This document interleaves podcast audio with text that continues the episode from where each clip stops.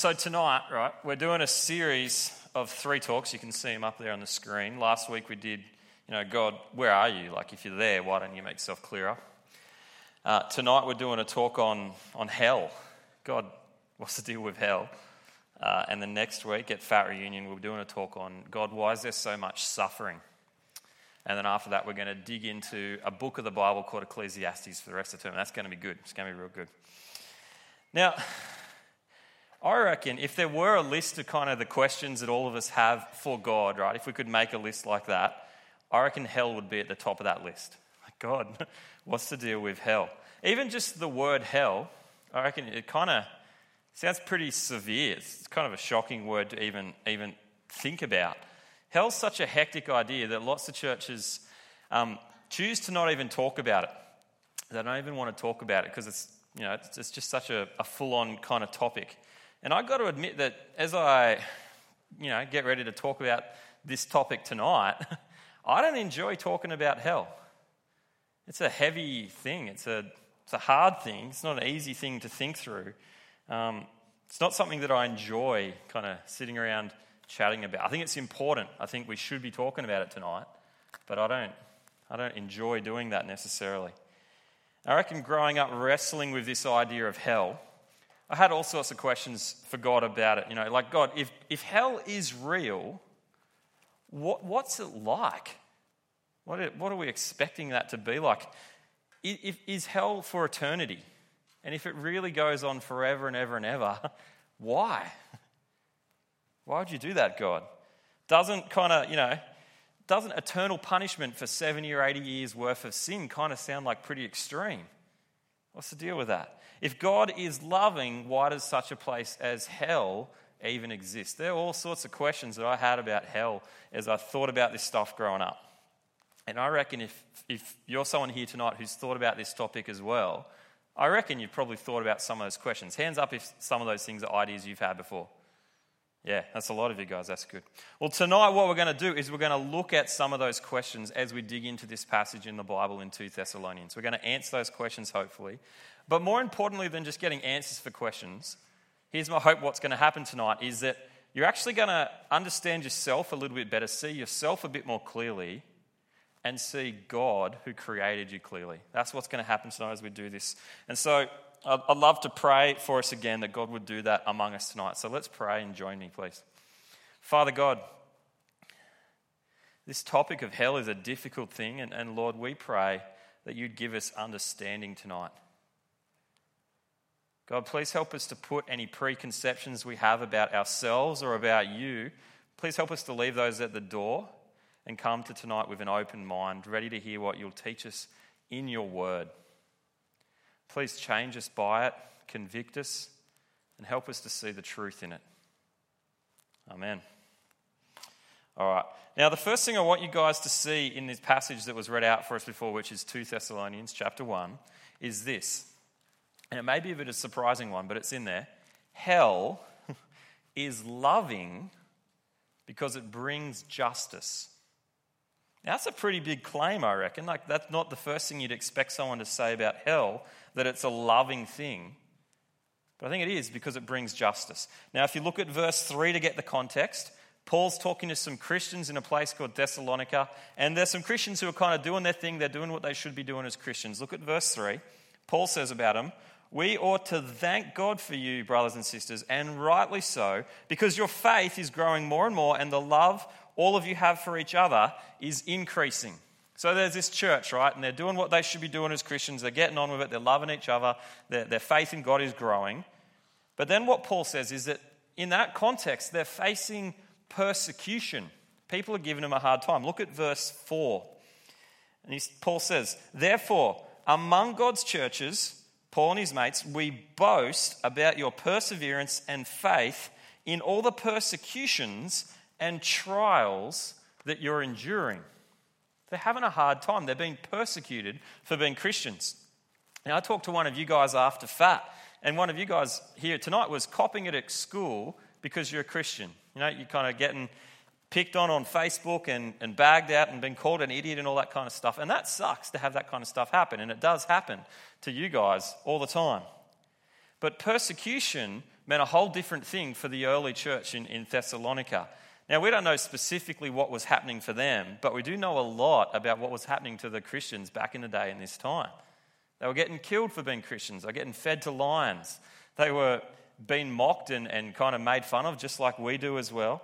Um, they're getting bagged out. They were getting their houses regularly confiscated and they've been forced to run away from their homes because people were trying to get them. Like imagine just kind of sitting in your lounge room, right? Just chilling in your lounge room. And then one day an army comes rolling down the street. And they're like, if you're a Christian, we're going to kill you unless you leave. And so all you can do is get up and just leave. Leave your home forever and never come back. That's full on kind of stuff. That's the kind of thing that's going on for the Thessalonians and the other Christians in this time all the time. And you know what? That kind of stuff actually happens today all the time to other Christians all around the world. It's just that we live in a very sheltered place here in Australia. It happens all the time. A couple of weeks ago in Nigeria, 276 teenage girls were kidnapped at gunpoint by, by some people from the Boko Haram, which is just an extremist group in Nigeria, right? Most of these girls are 16 to 18 years old. They just got kidnapped, kind of pushed into trucks, and they drove off of them. And the leader of this group released a video this week, and this is what he said about it. He said, I've abducted your girls. I'm going to sell them in the market by Allah. And he says in the video, and he's chuckling and he's standing in front of like an armored vehicle with some guys with AK 47s. He says, Allah has instructed me to sell them. They're his property and I'm going to carry out his instructions. Happened two weeks ago. Now, these guys are doing this stuff because these girls are being given a Western education and they don't like the fact that there's Westerners in their country. But they're also doing it because they're Christians and that's part of what it means to be a Westerner in that country. And so these people are having this stuff happen for a bunch of reasons, including because they're Christians. Now, as yet, we don't know what's going to happen to those girls. We don't, they haven't been found yet. They haven't been recovered. They're just been taken. There's, there's no reason to believe that we will necessarily find them. We might not. They may not get um, brought back to their families. God willing, they, they may be. But it could be that these guys, the Boko Haram, won't ever be stopped in this lifetime. Maybe no one will ever catch them. No one will ever bring them to justice. That can happen. There's no guarantees they're ever going to face the consequences for what they do. Look at what God says, though, about what He's going to do about that sort of evil in the world. Look at verse 6. God is just. He'll pay back trouble to those who trouble you and give relief to you who are troubled and to us as well. When's that going to happen? This will happen when the Lord Jesus is revealed from heaven in blazing fire with his powerful angels. So, what those verses are saying is that when Jesus comes back in judgment, two things are going to happen. People who are suffering are going to find relief. Revelation 21 says that God will wipe every tear from their eyes. So, people will be given relief.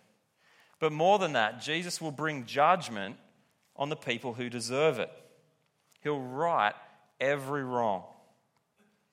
Every pedophile that, destroy, that destroys innocence, every drug dealer who kind of peddles junk that ruins lives, every war criminal who slaughters the innocent, every thief who, who beats up old women in their houses, all of them will face judgment from God. And you'd have to agree, wouldn't you, at this point, that if God didn't do something about that, at that point you'd have to say, well, where is this just God who created the world? If God is loving, surely He will do something about this stuff. And the Bible's saying He will. There is such a place as hell. Now, next obvious question from that is then, well, what is hell like? There is such a place as hell. What's it like? Here's the second thing to see in this passage Hell is eternal punishment shut out from God. Have a look at verse 8. Still talking about Jesus here. He will punish those who do not know God and do not obey the gospel of our Lord Jesus. So they're going to be punished. How are they going to be punished? Look at verse 9. They will be punished with everlasting destruction. That's heavy. That's eternal destruction that goes on forever.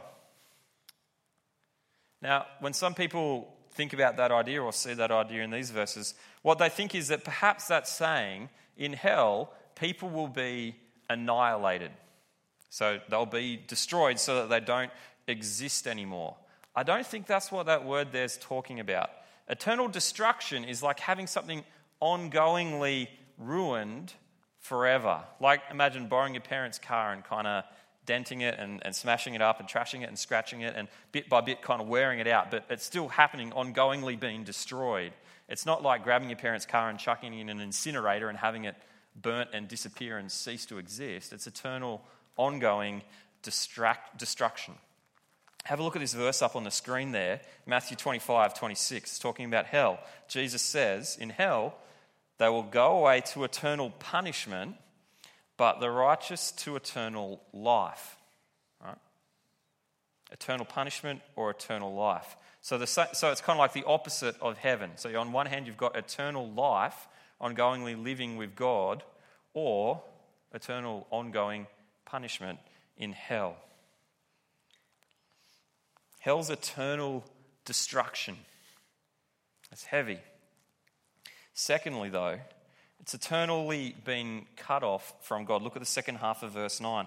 They'll be punished with everlasting destruction and shut out from the presence of the Lord and from the glory of his might.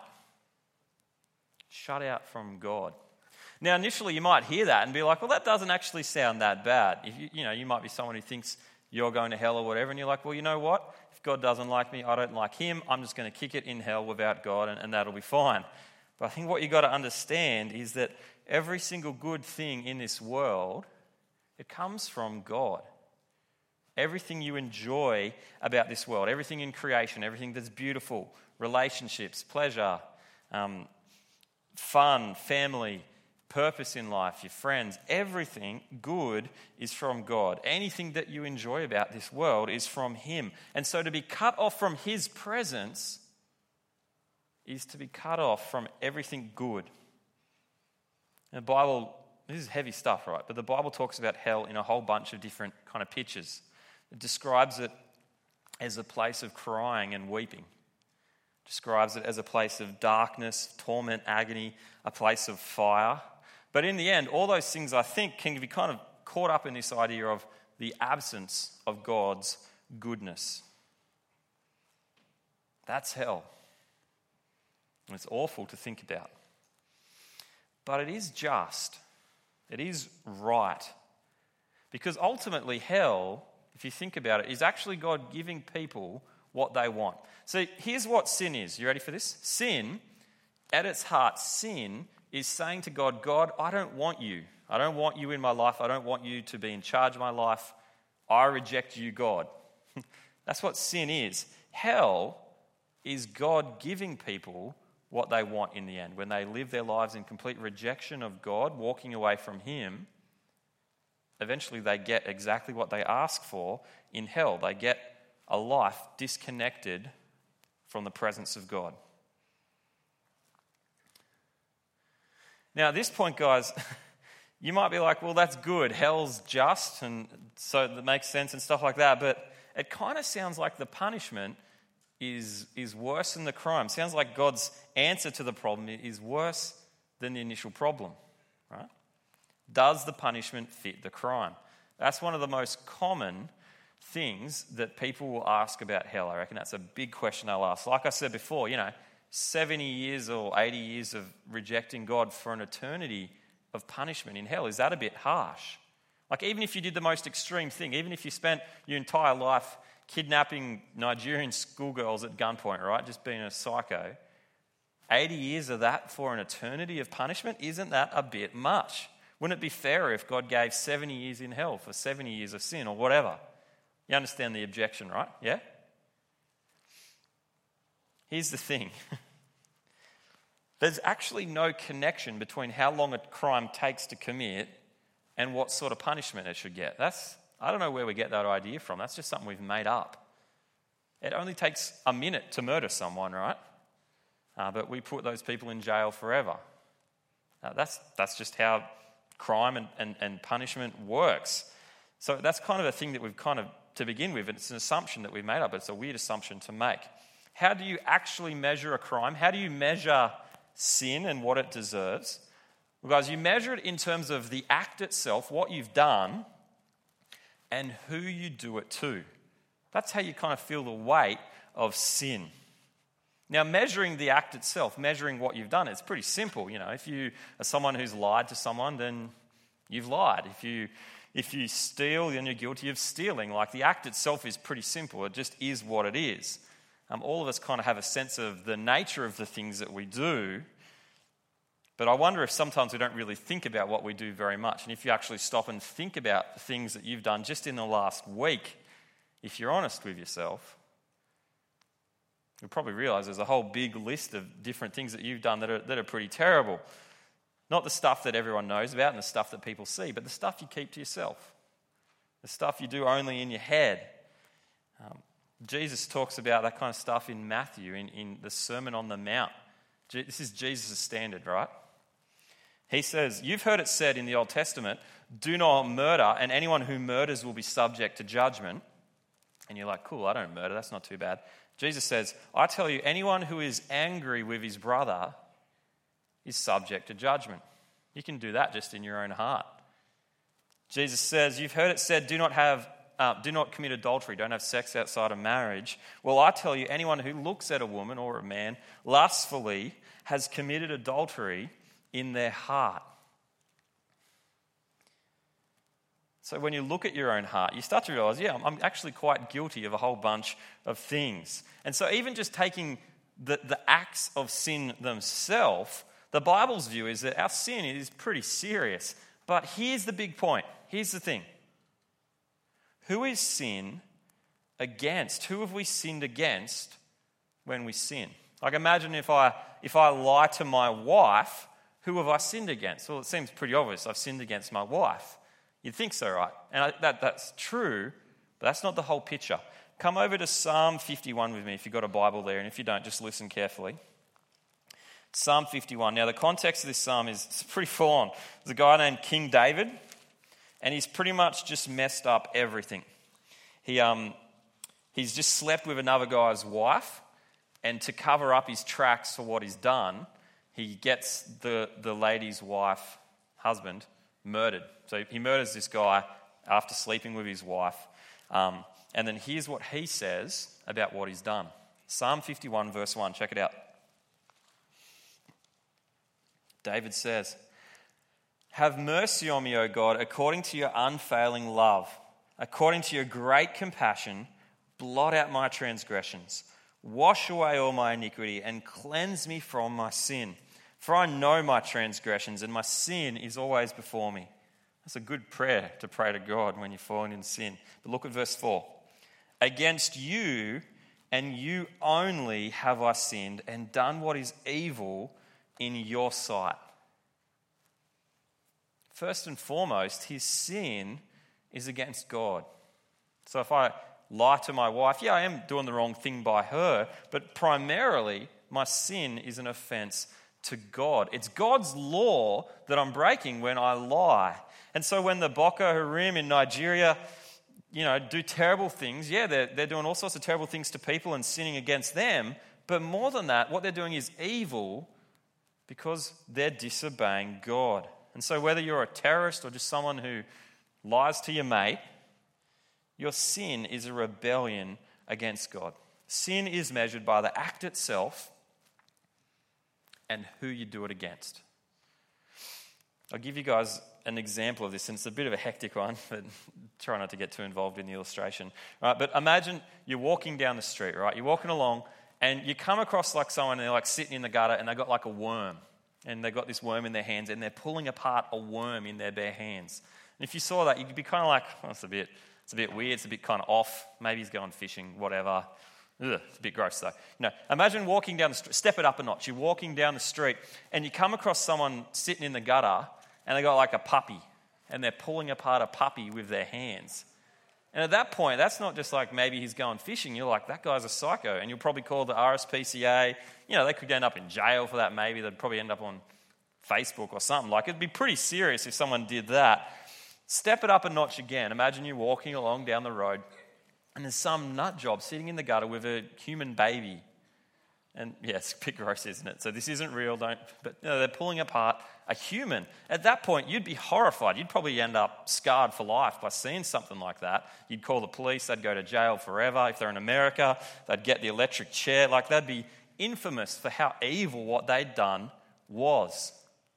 But you notice it's the exact same action, just committed against a different thing, a different creature, right? God is far greater than us. God is further from who we are in his infinite worth and value than we are from a worm. You get that? God, as the creator of this world, is way more important and valuable and to be honored than we are compared to us and a worm. That's how big the gap between us and God is. And that's the one we sin against when we sin the infinitely valuable God.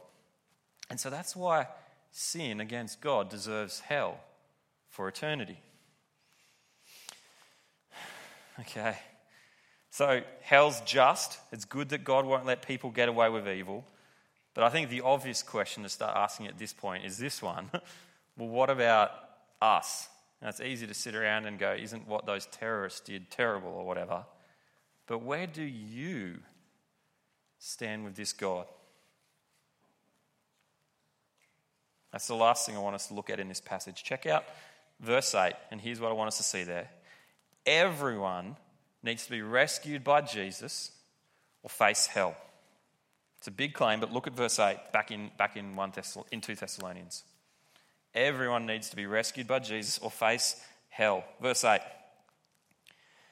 He will punish those who don't know God and do not obey the gospel of our Lord Jesus. Now, this is tricky, and I want you to make sure you get this. Don't miss what's been said here. When he says, those who do not know God and do not obey the gospel, you've got to realize what he's saying there. What does it mean to obey the gospel? What does the gospel, the good news about Jesus, ask us to do? Well, the place to start when obeying the gospel is this you've got to trust what the gospel says. That's what God commands from us in the gospel, that we trust Jesus. So, obeying the gospel isn't about earning your way to heaven. Obeying the gospel is about putting your trust in Jesus. So, this verse isn't telling us to earn our way to heaven. We can't do that. We can't make ourselves good enough for heaven. But what this verse is saying is that you need to put your trust in the gospel, obey it, or you will face hell. Now, you might be like, so I'm aware there's a bunch of new people here tonight, right? And you guys are just like, what is this? This is crazy. I just want to say, bear with me. Do your best to think this through. And if there's stuff you guys don't get, that's okay. Come talk to me about it, yeah?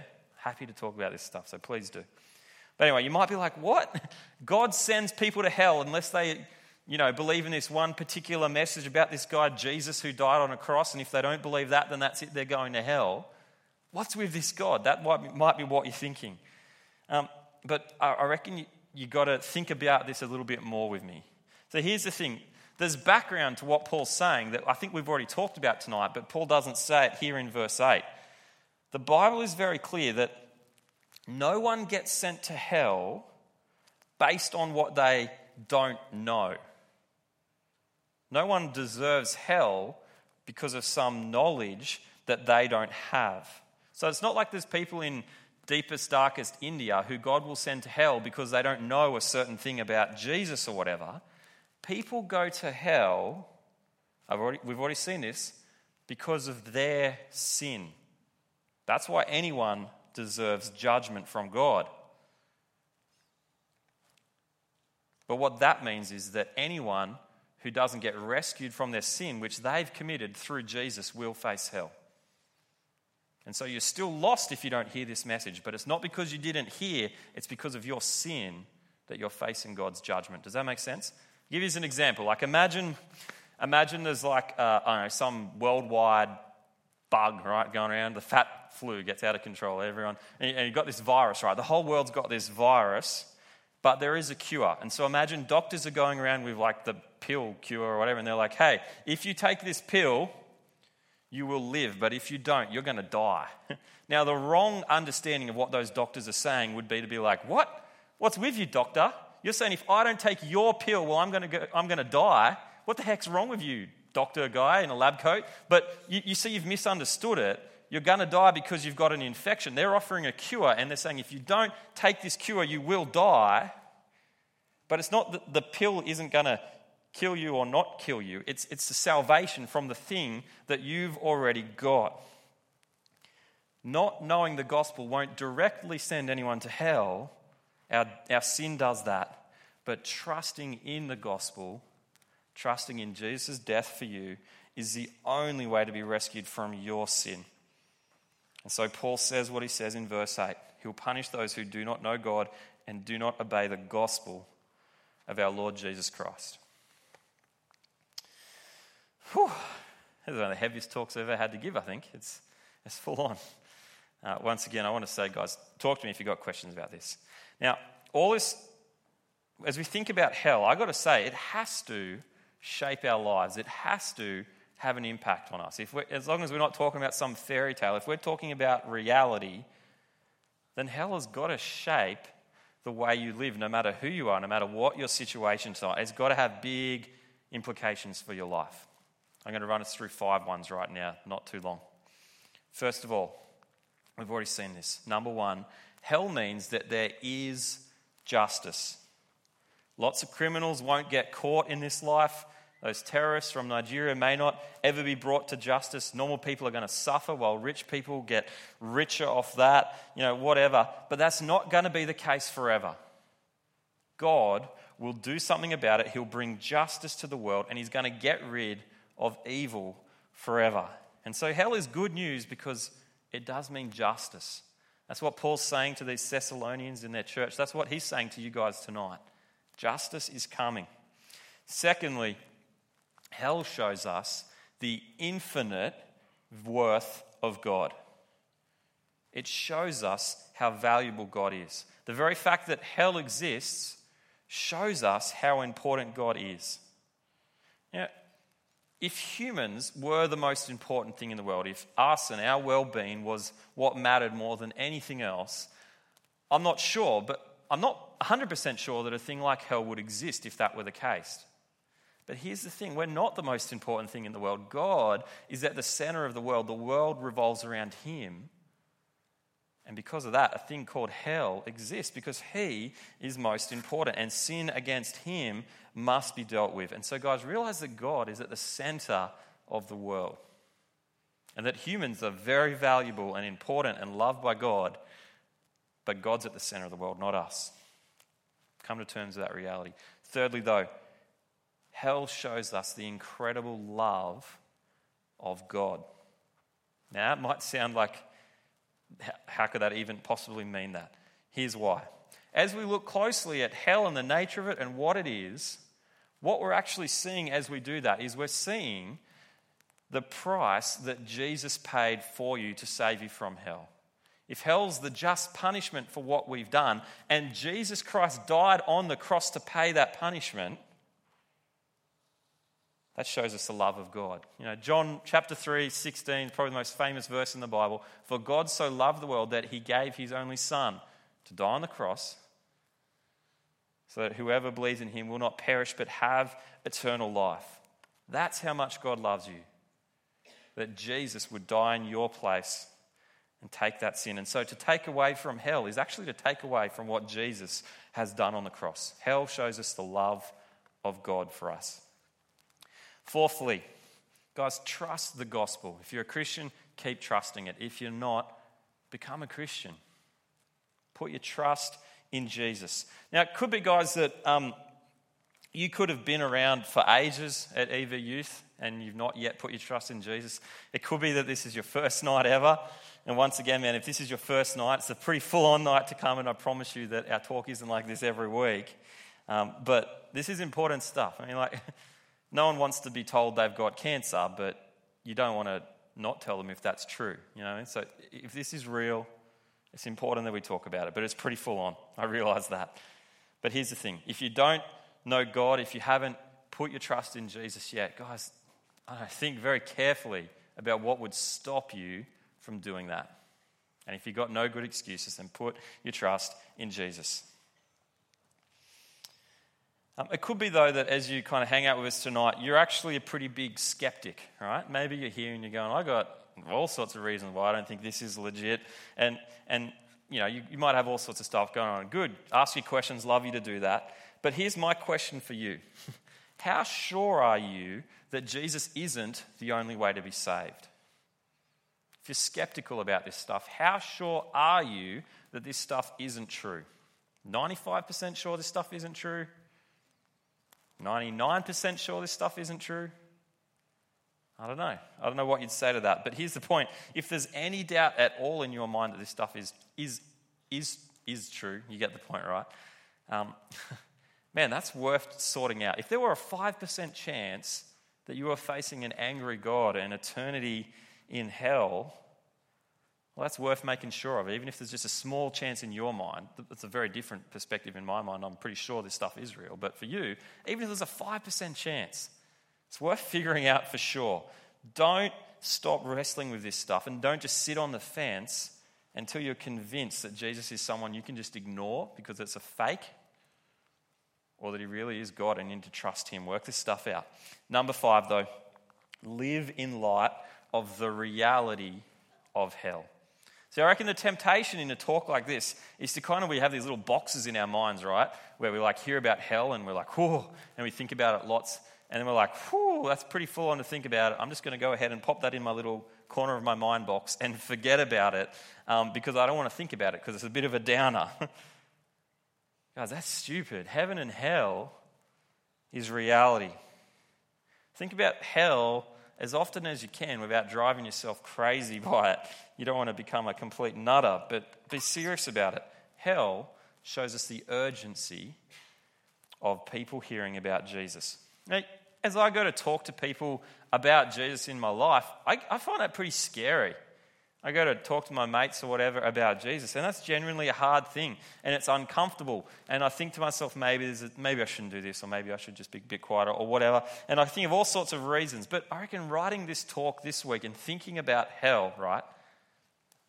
Oh, it, it, it shows me that the cost of me telling my friends about Jesus is much, much smaller than the cost of them not hearing about Jesus. Does that make sense? It costs me a lot less to talk about Jesus, even if it's hard, than it will cost those I love if I don't speak.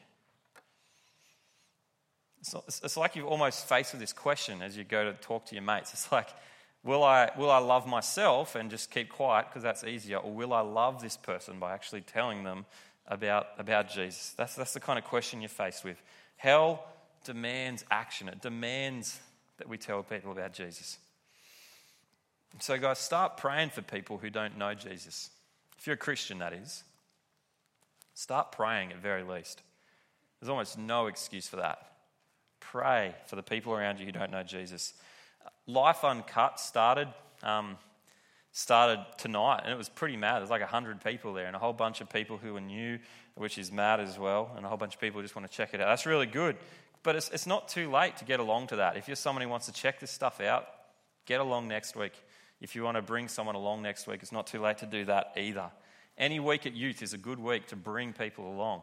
But can I encourage you, if you're a Christian, once again, do more than just bring people to stuff and invite. Just start talking about Jesus. Just ask questions and find out what people believe and just be an honest, genuine person and just have good conversations. Live in light of the reality of hell. Let's pray. Father God, um, we thank you for your word. Lord, for those of us who are still wrestling with this idea of hell, we've got questions and we've got worries and, and, and difficulties. God, please resolve those for us. Help us to trust that you're a good God, that you know what's best, and that we can rely on you. So please help us to trust you more, but help us as well to find answers. Uh, and, and Lord, for those who see these things clearly, I pray that we would live in light of reality to your glory. Amen.